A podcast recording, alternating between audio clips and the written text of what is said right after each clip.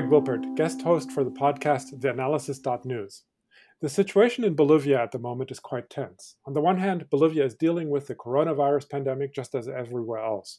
But on top of that, about 9 months ago, Bolivia went through a coup that deposed the leftist government of President Evo Morales and replaced him with a far-right president, Jeanine Añez. Evo Morales' opponents, including the Organization of American States, the OAS, accused Evo Morales of having committed fraud in the election last year. Morales had agreed to new elections, though, but that wasn't good enough, and the police and the military intervened, forcing Morales and his vice president, Alvaro García Linera, to resign. Since then, numerous protests in support of Morales have taken place, including a recent general strike in the second week of August. Joining me today is Katheryn Ledebur. She is the director of the Andean Information Network and a researcher, activist, and analyst with over 2 decades of experience in Bolivia. Thanks for joining me, Katheryn. Thanks so much for having me, Greg. So let's start with the political situation in Bolivia at the moment. Now, I mentioned in my intro that there was a general strike. So let's start with that. And as a matter of fact, it's, you know, the situation, of course, with the general strike and the political situation that is mixes, of course, with the situation of the coronavirus, and that's one of the things that actually came up in the news recently, is that the government has accused protesters of hindering shipments of medical supplies, and that would cause deaths. But before we get into that, I want to just ask you about, well, who was organizing, who was behind the strike, how long did it last, how effective was it, and how many people basically supported it? I mean, was it a general strike? What was the situation? The general strike was quite broad through most of Bolivia's rural areas. It was an amalgam of different social movement actors, the Cope, the largest labor union in the country, mining unions, rural farmers, coca growers, from both regions, Bartolina Sisa, the women's organization, and they were nonviolent blockades that, in some cases, there were sections of the road blocked with dirt or hills knocked out. But for the most part, it was a very strong protest to the changing of the election date for the second time, this time without any legislation, and after the threats the Añez government made against the head of the electoral court. This moving of elections, because the Añez administration said, and later the electoral court parroted the same version, that the elections scheduled originally for next week, September 6th, would occur at the peak of the pandemic, and that there would be too many health risks to carry it out successfully. This was something that the head of the electoral court in just 2 weeks earlier had said was doable, and that that was the clear plan. So, you know, there's a lack of clarity of where we're going here or following rules, and people were very, very concerned and began to block the roads. It's also important to know that at the same time, the intense political persecution has continued of social movement leaders, of hundreds of MAS public officials at all levels or former officials. And the concern was building because there has not been a response to requests for dialogue on the other side, flexibility, or any sort of retreat in this process. It's amazing that just last night, the Añez administration said they're going to be loosening the public health and safety regulations they had put in response to the pandemic, which completely contradicts their argument about why elections should be postponed. I think it's key to understand that this government does not want elections. This government has a lot to lose because of its poor handling with the pandemic, corruption, and other scandals. So they seem to be seeking strategies to maintain themselves in power. It's important to note that these blockades, which lasted approximately 10 days, began to evolve past a request for moving up the election date and other measures to a very strong movement to force Añez to resign. It's pretty important to remember that Añez does not have a constitutional right to be president. She appointed herself in an almost empty Senate chamber, and the excesses and the irregularities from that point on have just continued to get worse. So before I dig deeper in the political situation at the moment, I just want to ask you about the situation with the pandemic in Bolivia now. Recently, there was an article in the New York Times that painted a pretty dire picture, saying that the death rates were something like 15 times higher in Bolivia at the moment, or I guess it was at the height of the situation, which might have been in late July, early August or so, way higher than they normally are. And that people were having a hard time finding places to bury the victims, and that there weren't anywhere near enough tests to find out what the situation actually is like. From what you've been able to see, what is going on in terms of the pandemic? Well, I agree that the situation is quite severe, and that the official statistics don't at all capture the severity of the crisis. And I think there are several reasons for that. One is that the government has no public health approach, has no real way or need to gather statistics. It's not as if there's some sort of strategy to lead to a solution or containment of the pandemic. It's finally now there's greater access to tests, although test results take a long time. Finally, there is some access to healthcare, but many people couldn't get a space in the hospital when they needed one. Many people went to the hospital, didn't receive appropriate medical attention, and became a lot worse. So we are beginning to relax the quarantine regulations, but when they lasted, we were in full quarantine for 2.5 months here. And on the part of the central government, although they've received hundreds of millions of dollars of international aid, there was no key policy or strategy put in place, and no money dispersed to the local governments to carry out any of these efforts to trace contacts or have any valid, coherent strategy to address this pandemic. Now, one of the things that you mentioned also was that the government itself had been accused of corruption in relation to the pandemic response.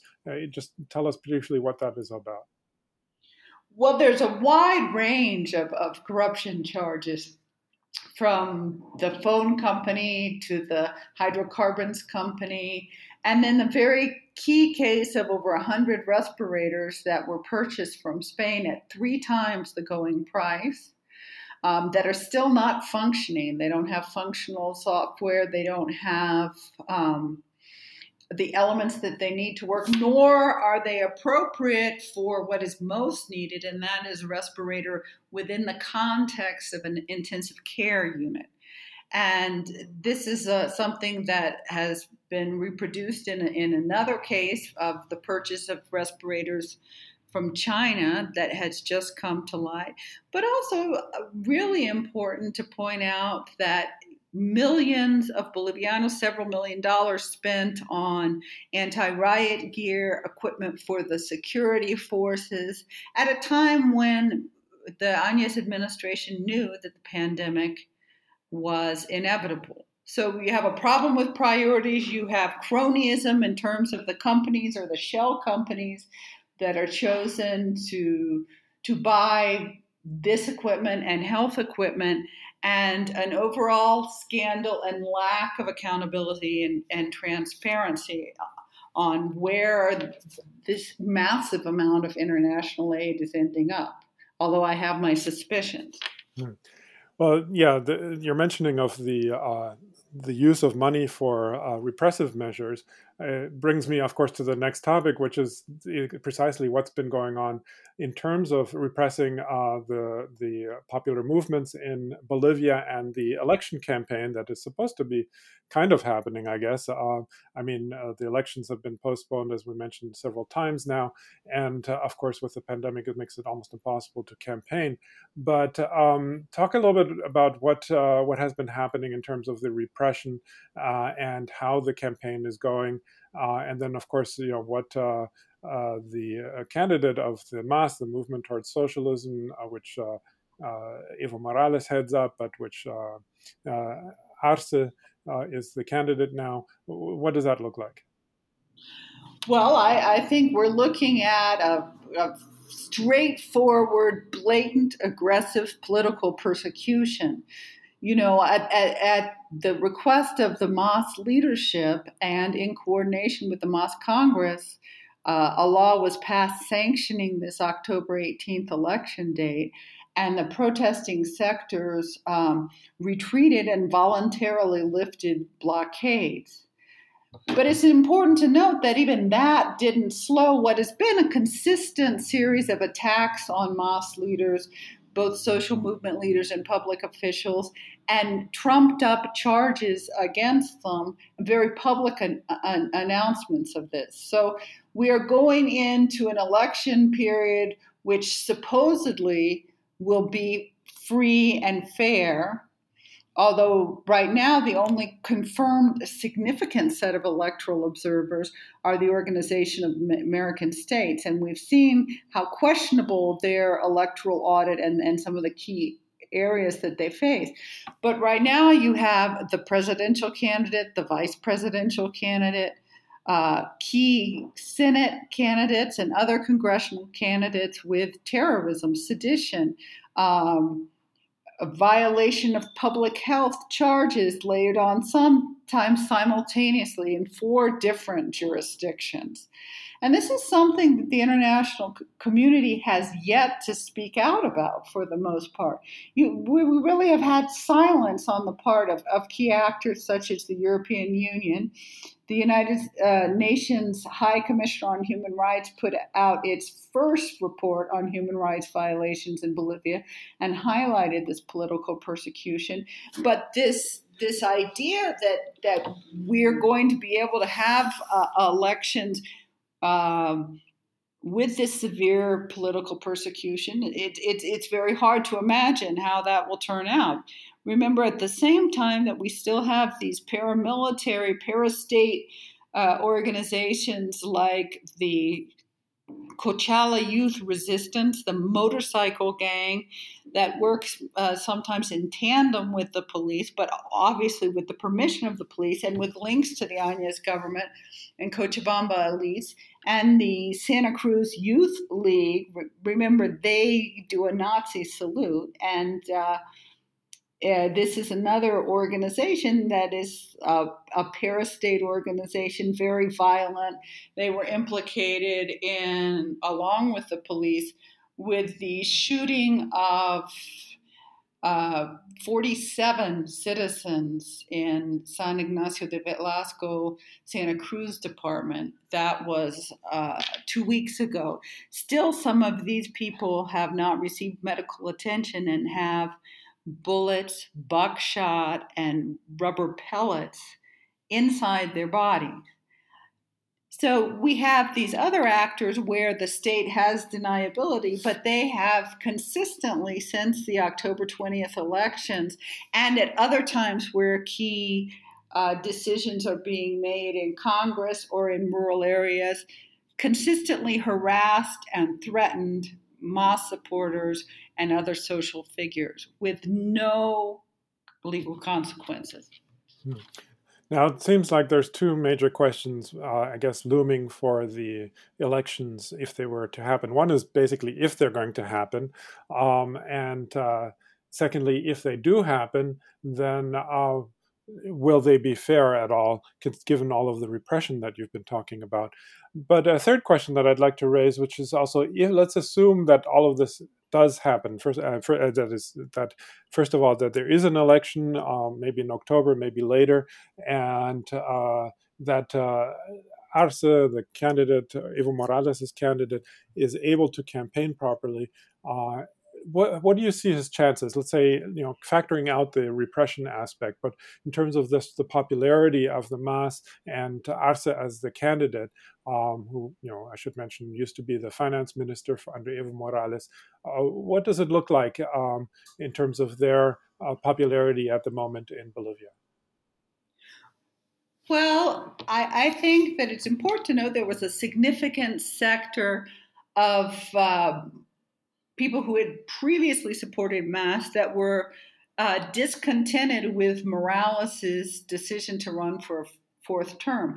But at this period of time, when the right maintains a very racist, anti-indigenous, discriminatory discourse, and the level of human rights violations, remember we've had two massacres, and the consistent attacks have really torn people more in favor of the MAS government. It's really hard to know, according to the polls.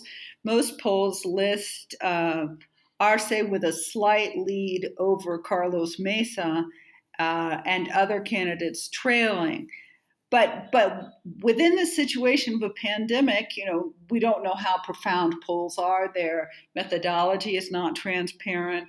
Polls, especially during this period of time, but always prioritize urban areas where rural areas are often a MAS stronghold.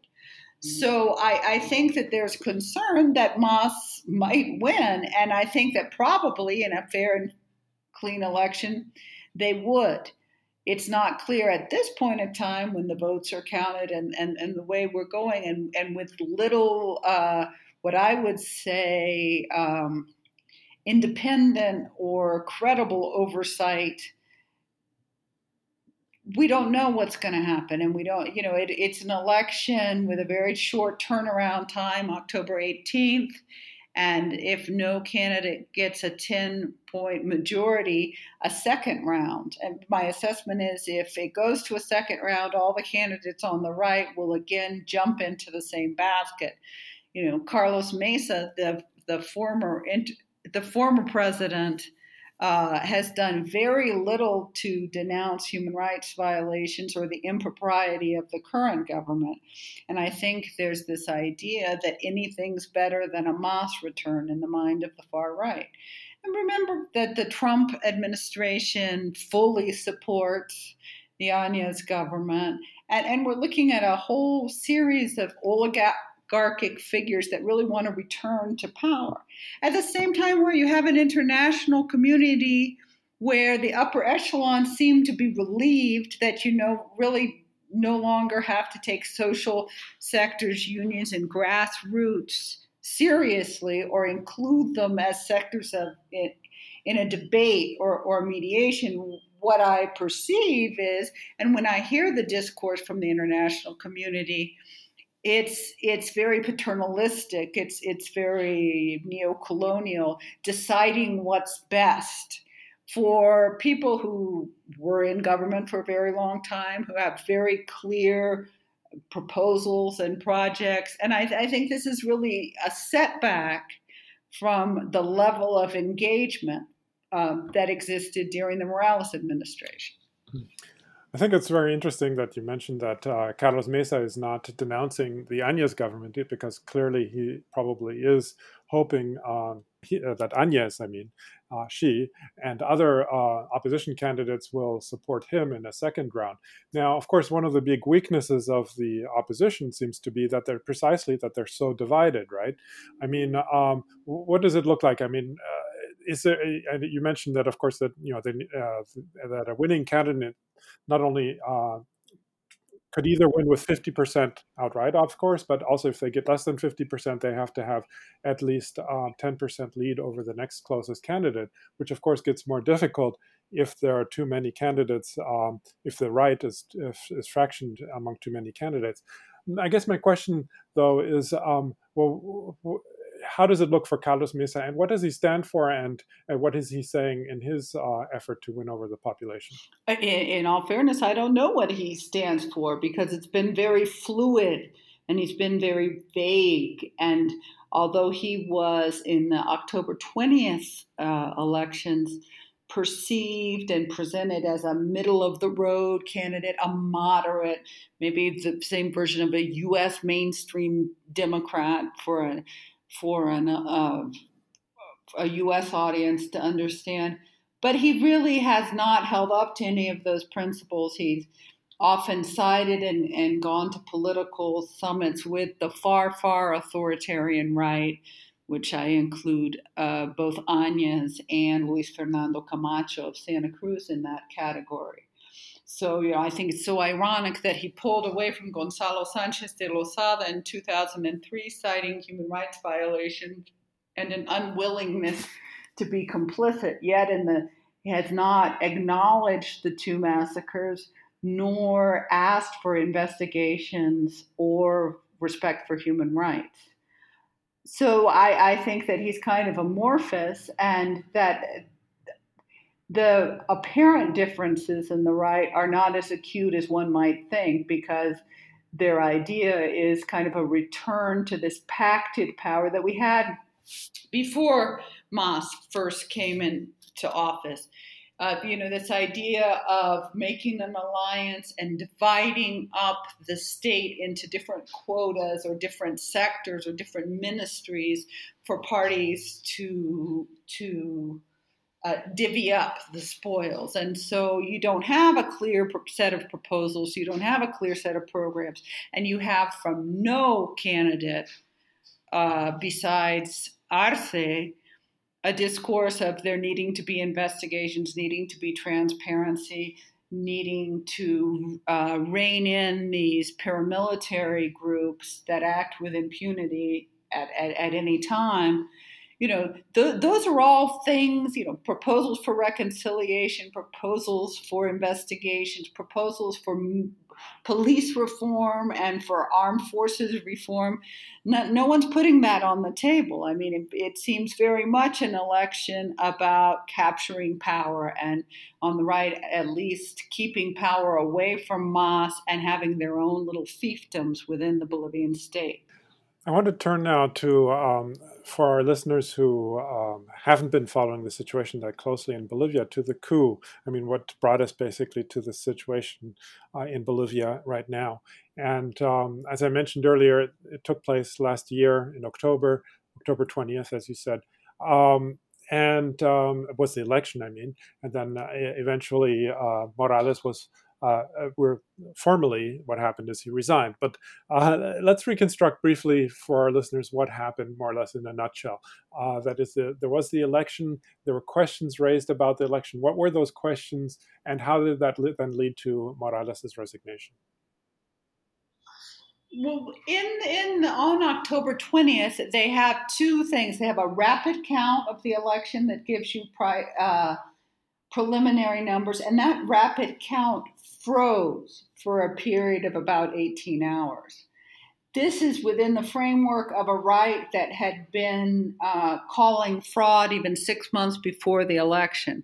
So that gray area of the account freezing, and then the assessment on the part of some sectors, and the doubt that it created for international observers, was the suggestion that the trend jumped dramatically in favor of Mas, which is not something that is actually shown by the statistics. It wasn't a significant jump.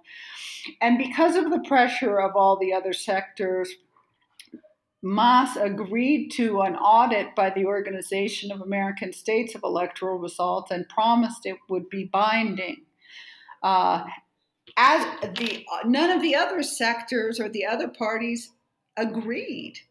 Mesa, who had initially promised the OAS and had promised the United Nations that he would engage in the audit, pulled a 180 and rejected it. So you had a period of time where an audit was carrying out after elections. The right and upper-middle-class Bolivians have blockaded roads in urban areas for a period of approximately 3 weeks.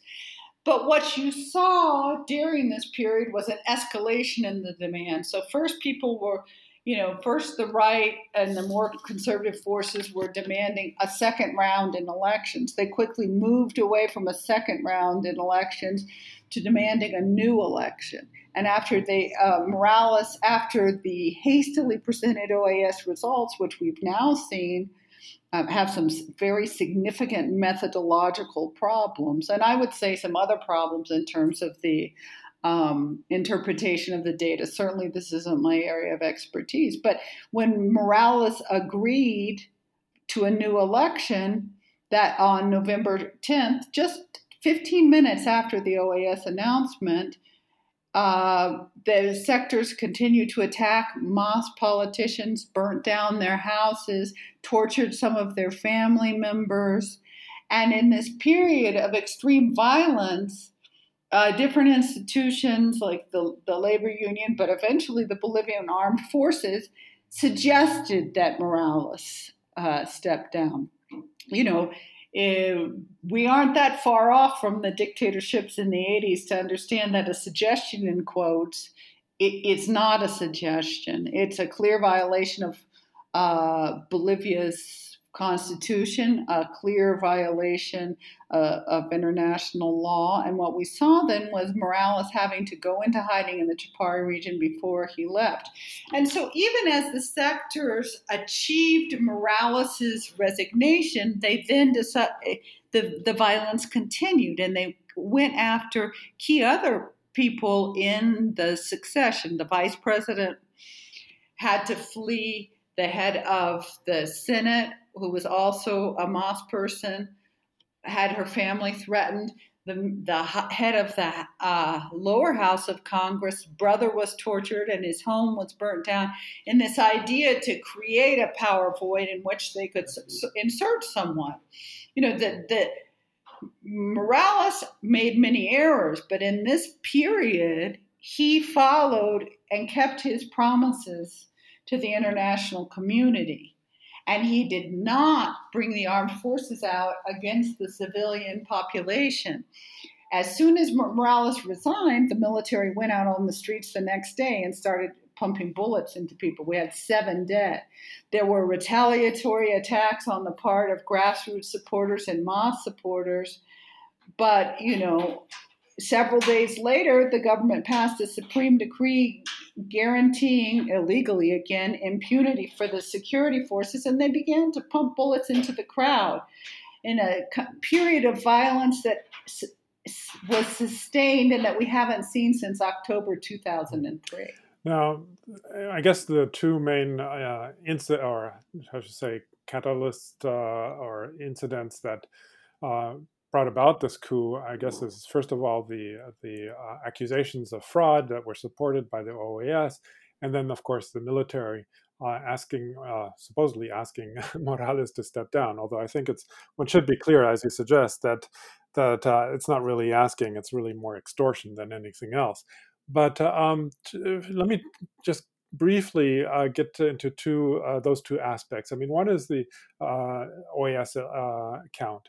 That was really used, it seems, to justify the opposition's maneuvers and also the military's maneuvers to oust Evo Morales. But much later, the Center for Economic and Policy Research did a detailed analysis showing that the OAS count was misleading. As you said, that didn't lead to this huge jump that they claimed after this the interruption. And as a matter of fact, just a couple days ago, actually, there was a report that CEPA released, the Center for Economic Policy Research, that stated they finally got access to the official analysis, data analysis of the OAS, and it showed that they had a programming error, which caused the data to leap, and that's why nobody was able to replicate it. And as a matter of fact, MIT researchers said the same thing, that the OAS analysis was faulty. So I guess my first question in this regard is, what has been made of all of this? I mean, in Bolivia itself, have there been any repercussions in terms of these analyses that were made outside of the country, have they reached the Bolivian people? Has anybody paid attention to it? Has there been any calls to reflect on what actually happened? Well, I think there have been a lot of calls, and this is something that's we've gotten a lot of news about it in Bolivia.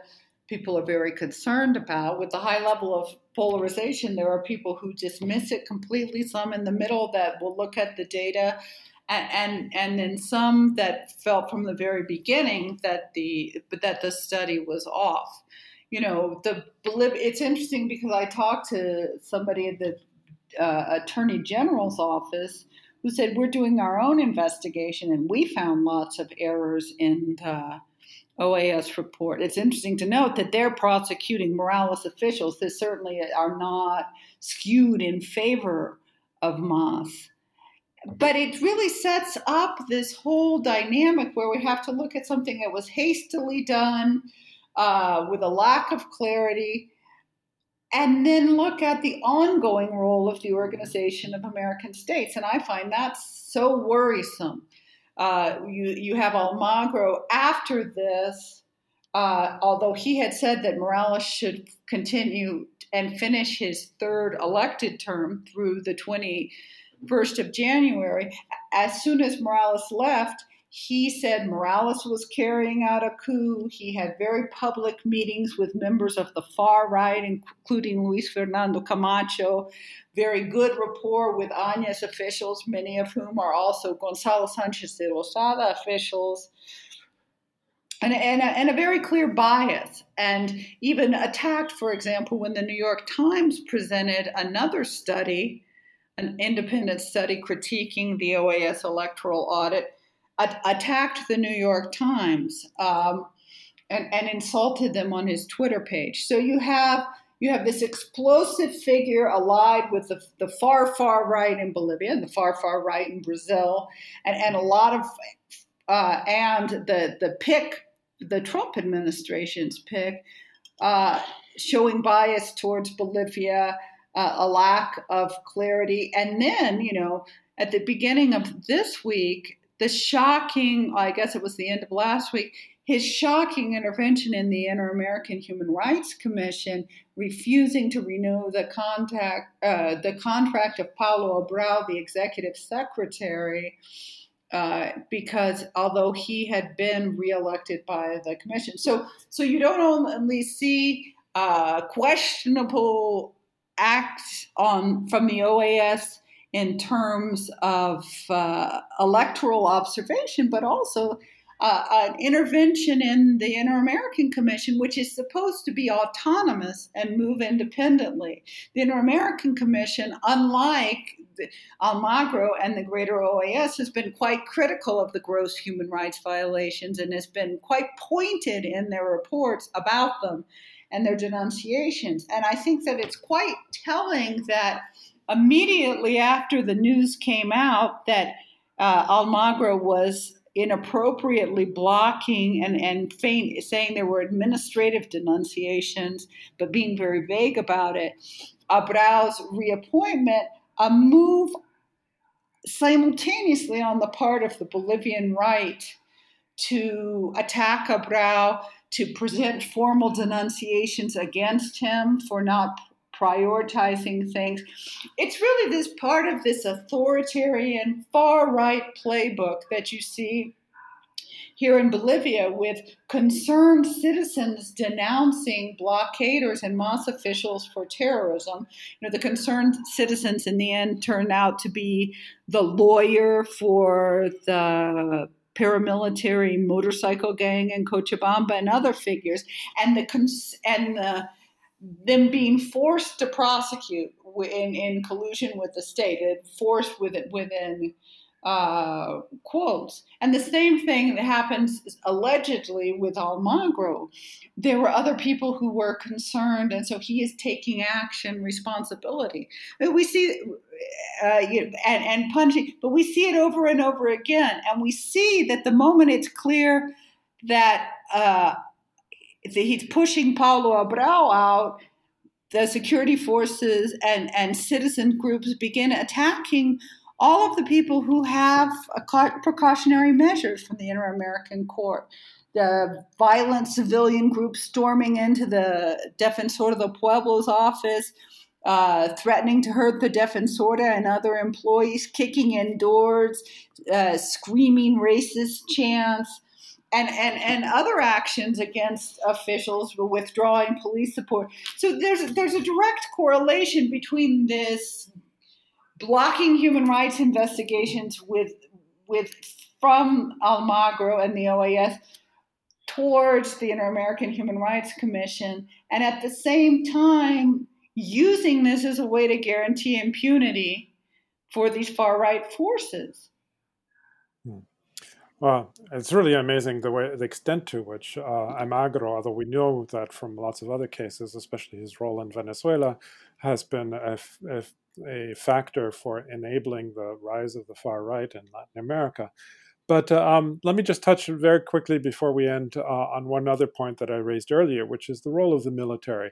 And one thing that, and this is actually raises the question, the comparison again to Venezuela, is that in Bolivia, the military decided essentially to side with the people who were trying to overthrow Evo Morales. It's something that didn't happen in Venezuela, and we all know why it hasn't happened that way in Venezuela is because Hugo Chavez was a military person himself. He knew the military and made sure that that wouldn't happen if push came to shove. Now, in Bolivia, what's the role of the military? I mean, why do you think did they play along in this? Was it that Evo Morales didn't pay enough attention to them? You know, it's rather ironic because Morales paid a lot more attention to them than I thought they deserved. They had salary increases. They received a lot of equipment. They received an increase in their retirement to retirement pay with full salary. You know, the other element in this that I forgot to mention is that the police mutinied a week before Morales's resignation, demanding the same benefits as the armed forces. I think it got to a position, I'm not sure whether the high command was offered money. The new high command certainly has, in my assessment, personally benefited, although the armed forces have been in a very questionable position. It's, you know, it wasn't a lack of attention to the military, but it was also this inability to restructure or to make them a citizens' armed forces. And I think there are a couple reasons for that. One, you have an old guard. One, you have a lot of personal interest. You have temptations on the part of far right or the suggestion that the tide is turning and that there will be much less oversight. And we certainly see there has been no oversight. The military high command and promoted itself and other high-ranking officers without congressional approval in violation of the Constitution. So you have a group that seems to want to gain something, but you have the lower ranks of the police force and the military now wondering why they made that decision. You know, they were put out on the streets in repressive control of COVID-19. Many of them got sick. The benefits and the promises, for the most part, beyond a small raise for the police, haven't materialized, and there's a great deal of discomfort. So, you know, it's clearly a coup, a textbook coup with this new kind of Trumpian dimension of polarization through fake news. I read the other day on Facebook that I was one of the people that supposedly procuring underage girls to go out with Evo Morales. You know, this wave of false information, which has really affected public opinion, and it really, you know, and denial of the massacres. The Bolivian government says they shot themselves in the back of the neck. So we have this element that's facilitated a power grab and really authoritarian behavior that is very similar to a dictatorship, but with this new online movement and manipulation of the news that kind of reinforces this authoritarian behavior. Okay, well, we're going to leave it there for now. We've covered a lot of ground, but I think that's really great.